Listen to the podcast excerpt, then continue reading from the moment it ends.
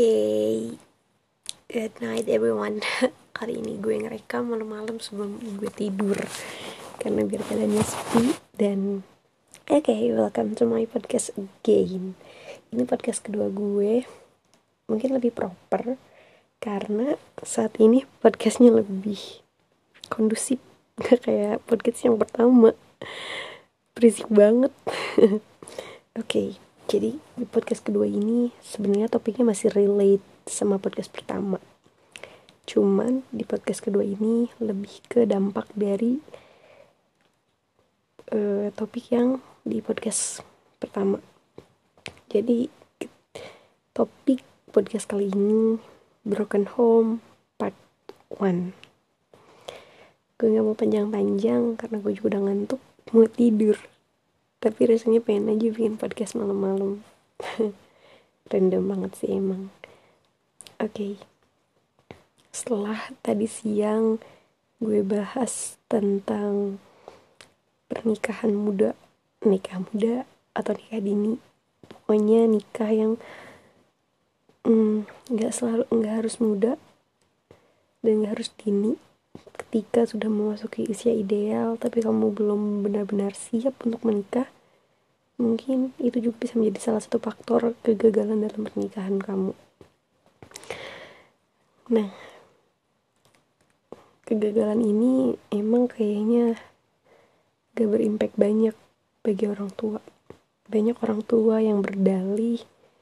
Kita tetap bisa ngurus anak dengan damai kok.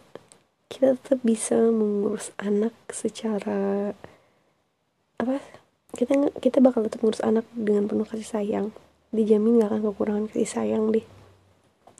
Tapi jujur li meskipun seperti itu tetap ada ruang kosong dari bagian hati anak yang tidak akan pernah terisi lagi. Karena rasanya tuh beda. Ketika mereka jadi satu dan tiba-tiba mereka harus berjalan dengan jalannya masing-masing. Itulah kenapa gue tuh nggak pernah bosen buat ngingetin teman-teman gue semua khususnya orang-orang terdekat jangan dulu buru-buru kalau emang belum siap. Karena dampaknya itu dari ketidaksiapan itu bisa menyebabkan kegagalan yang impactnya itu kerasa banget ke anak. Sayang apa pun sebaik apa pun perlakuannya rasanya tetap beda aja ketika diberikan kasih sayang oleh orang tua yang utuh dan ketika diberikan kasih sayang oleh orang tua yang terpisah. Beda banget rasanya. Trust me. Karena apa? Karena gue pun di posisi yang sama. My parents divorced when I was a five years old. Jadi orang tua gue divorce ketika gue usia lima tahun makanya gue nggak pernah bosan buat ngewanti-wanti hati-hati dalam pernikahan. Menurut gue tuh lebih baik telat nikah dibandingkan gagal dalam pernikahan. Jujur impactnya itu gede banget. Iya kejadian divorce-nya orang tua gue udah 16 tahun yang lalu ketika gue berusia 5 tahun sekarang gue udah di usia 21 tahun. Tapi percaya atau enggak lukanya belum pernah sembuh sampai sekarang. Sampai detik ini gue bikin podcast aja itu luka masih belum sembuh. Bagi gue dan mungkin teman-teman yang lain yang mengalami hal yang serupa keluarga selalu jadi topik paling sensitif yang gak pernah mau kita bahas. Even untuk dapat pasangan aja tuh rasanya sulit banget. Kayaknya tuh minder gitu kalau mau cari pasangan. Kayak takut si pasangan kita si keluarganya pasangan kita tuh gak akan bisa menerima bahwa kita itu dari keluarga yang berantakan. Dan ya minder aja ketika banyak dari teman-teman yang orang tuanya komplit apalagi yang orang tuanya manis dan harmonis. Sementara gue orang tuanya berantakan. Meskipun gue nggak memungkiri kedua orang tua gue masih tetap sayang masih ada tetap perhatian ada tetap sedikit perhatian dan tetap memenuhi kewajiban mereka sebagai orang tua. Tapi rasanya beda beda dari anak-anak yang dibesarkan secara utuh oleh kedua orang tuanya. Tetap ada sisi kosong yang gak akan pernah terisi oleh apa pun. Tetap ada luka yang mungkin gak tahu kapan sembuhnya. Maka dari itu gue gak pernah berhenti menyuarakan jangan pernah coba-coba untuk nikah kalau nggak siap karena itu impactnya itu anak lo anak lo nanti. Dia yang bakal nanggung luka dan trauma seumur hidupnya. Gak jarang anak-anak yang mengalami hal yang sama kayak yang gue alamin itu punya penyakit mental. Bukan karena kurang iman. Bukan karena kurang bersyukur tapi karena ada luka yang gak pernah bisa sembuh. Dan kayak gimana ya? Eh ya itu ada satu sisi yang beku yang mungkin gak tahu kapan cairnya. Karena tidak pernah tersentuh lagi. Makanya gue tuh gak pernah bosen banget nih sampai gue ulang-ulang nih ngomong kata-kata ini. Jangan pernah memutuskan untuk menikah kalau emang belum siap jangan pernah pokoknya. Karena gue ngerasa sendiri sakitnya tuh kayak gimana. Dari hal sepele aja deh. Orang lain sekolah tuh dianterin. Sementara kita yang divorce sekolah tuh sendirian. Orang lain ketika mau ngambil rapot ke sekolah ya diambil sama orang tuanya. Gak akan ada perdebatan dulu siapa yang mau ngambil rapot sementara buat anak-anak divorce kayak gue mau ngambil rapot aja tuh ke sekolah orang tua tuh harus debat dulu. Kayak lo aja yang ngambil lo aja yang ngambil. Enggak gue sibuk. Enggak gue juga sibuk. Kayak hello I'm your child. Kayak gue tuh anak lu tapi kayak ya gue ini siapa? Apalagi ketika orang tuanya itu udah punya keluarganya masing-masing jujur udah kayak pengen menghilang aja dari muka bumi. Kayak berada di tengah-tengah nggak punya siapa-siapa. Lihat ibu udah punya keluarga. Ayah udah punya keluarga juga. Dan gue punya siapa? Kayak nih kalau Idul Fitri nih ya. Nih occasion occasion besar yang paling anak-anak broken home tuh nggak suka. Itu occasion occasion kayak Idul Fitri hajatan keluarga. Itu udah kayaknya pengen menghilang aja dari muka bumi. Kayak anjir apaan banget sih ini? Gue sendirian berada di tengah-tengah keluarga harmonis. Kayak sedih tapi ya seneng aja sih. Seneng karena ngikut euforia mereka seneng karena masih ada ternyata orang-orang yang mau merangkul orang-orang yang nggak punya rumah. Kayak gue kayak kalian yang mengalami hal yang sama. Kayak sakit gitu. Uh, even ada orang tua sekalipun ngerasanya itu asing.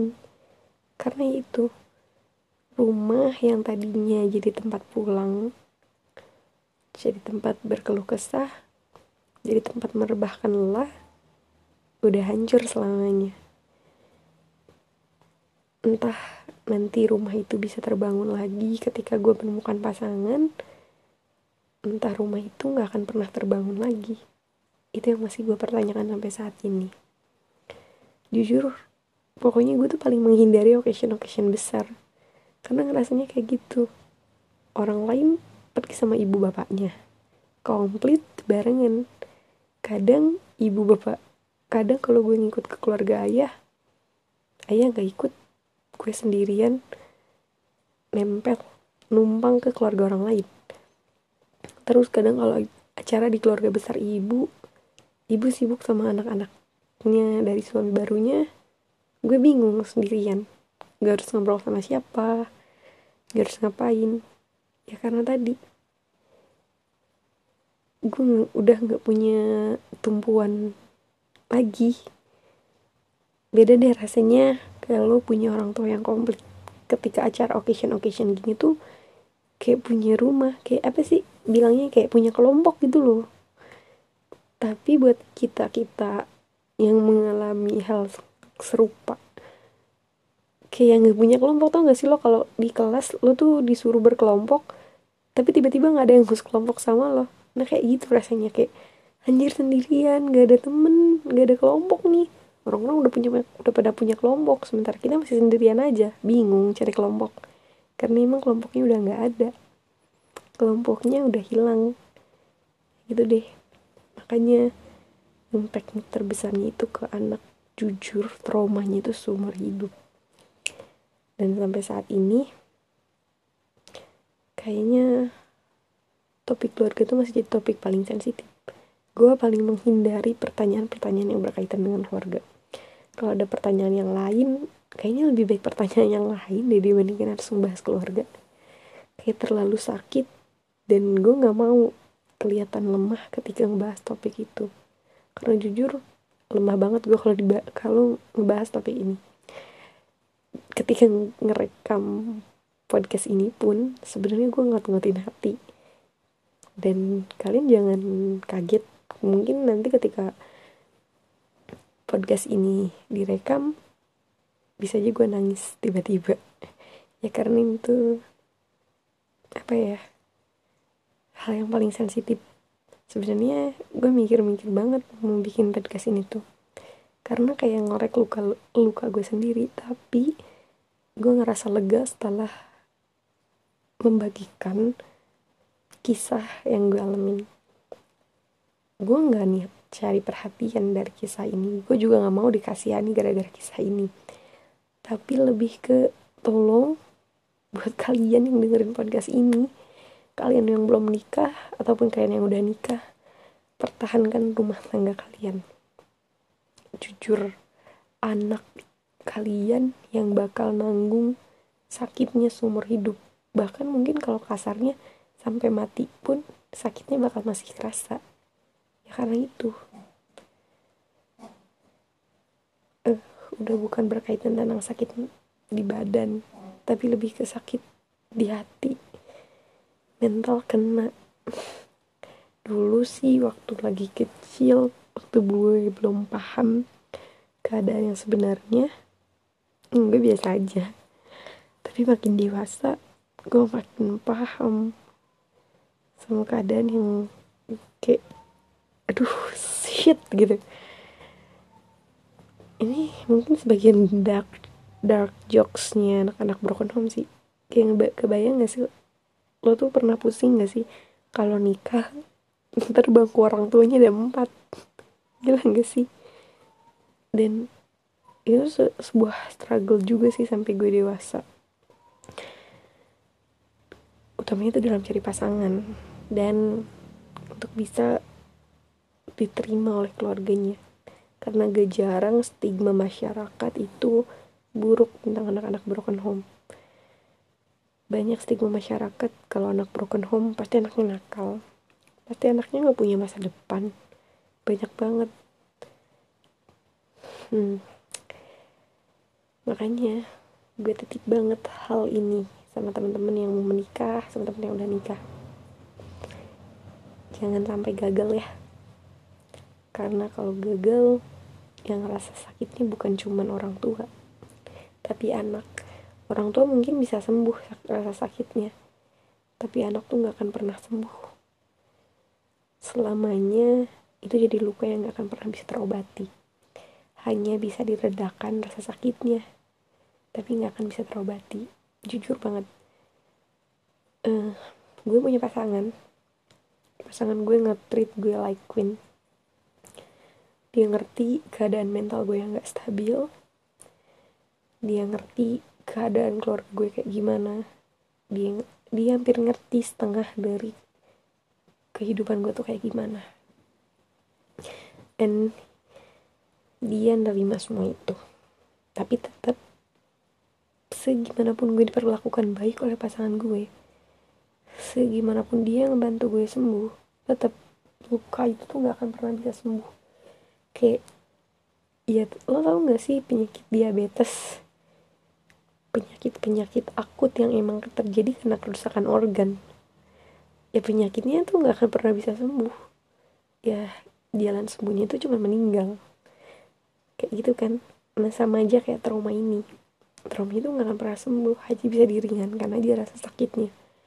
Mungkin anak-anak yang broken home itu bisa kayak nggak terlalu ngerasa sakit dengan adanya teman-teman yang care pasangan yang peduli orang-orang lingkungan sekitar yang mungkin juga sama-sama peduli tapi tetap luka itu tetap luka dan nggak akan pernah sembuh. Dan mungkin banyak sih kesakitan-kesakitan anak broken home dibandingkan anak-anak yang eh, keluarganya utuh yang mungkin nggak akan pernah bisa diceritain satu-satu lah karena terlalu sakit juga. Kita tuh bukan nggak terima takdir tapi lebih ke mempertanyakan kenapa dari jutaan manusia yang ada di muka bumi kita yang terpilih sebagai orang-orang yang harus menerima luka itu.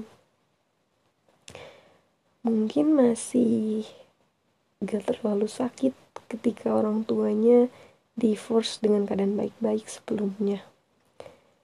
Tapi bagi gue jadi dulu tuh ibu bapak gue tuh sebelum divorce sempat terjadi pertengkaran lah ya. Pertengkarannya cukup hektik. Dan ya menyebabkan trauma sampai saat ini. Gue paling trauma sama orang yang teriak-teriak. Gue paling gak bisa ngedenger orang yang teriak-teriak. Ya itu. Makanya gue tuh gak pernah bosan bahas dan ngingetin bahwa nggak apa-apa sih mau nikah muda. Kalau emang kalian udah siap secara mental ilmu wawasan dan finansial. Karena jujur finansial itu yang melatar belakangi 70% alasan paling kuat dari perceraian itu masalah finansial masalah duit masalah cuan. Setelah 30% sisanya itu dari masalah yang lain-lain. Karena jujur hmm, perselingkuhan pun diawalinya pasti dari masalah keuangan sih rata-rata. Nah itu. Makanya gue selalu wanti-wanti tunggu sampai lo bener-bener ngerasa siap. Bener-bener ngerasa siap bukan hanya karena obsesi semata ngelihat selebgram ngelihat influencer ngelihat temen-temen lo tuh ubu-ubu karena nikah muda tapi pikirin masalah terburuk yang bakal terjadi kalau lo gagal karena lo belum siap. Bayangin kayak gue tuh pernah selalu mempertanyakan apakah orang tua gue tuh ngerasa bersalah gak sih ketika mereka memutuskan bercerai dan melukai hati anaknya? Gue sering mempertanyakan itu dan pertanyaan itu belum terjawab sampai saat ini. Dan itu yang gue pertanyakan selama ini. Oke okay, kayaknya buat broken home-nya mungkin dilanjut besok kali ya. Gue udah ngerasa gak stabil dan gue gak mau nangis-nangis di podcast ini. Karena because I just share my experience, my thought, my idea. Gue cuma nge-share apa yang gue pikirin, apa yang jadi pengalaman gue dan gue nggak mau berbagi kesedihan di sini. Mungkin tentang broken home-nya akan ada part 2, part 3, part 4 gue nggak tahu sampai kapan gue sampai part berapa gue bakal menceritakan hal-hal ini. Mungkin jadi juga, nanti juga gue bakal ceritain gimana keadaan gimana cara gue mengatasi kesehatan mental sebagai anak broken home. Oke okay, good night everyone. Sleep tight and see you on my next podcast.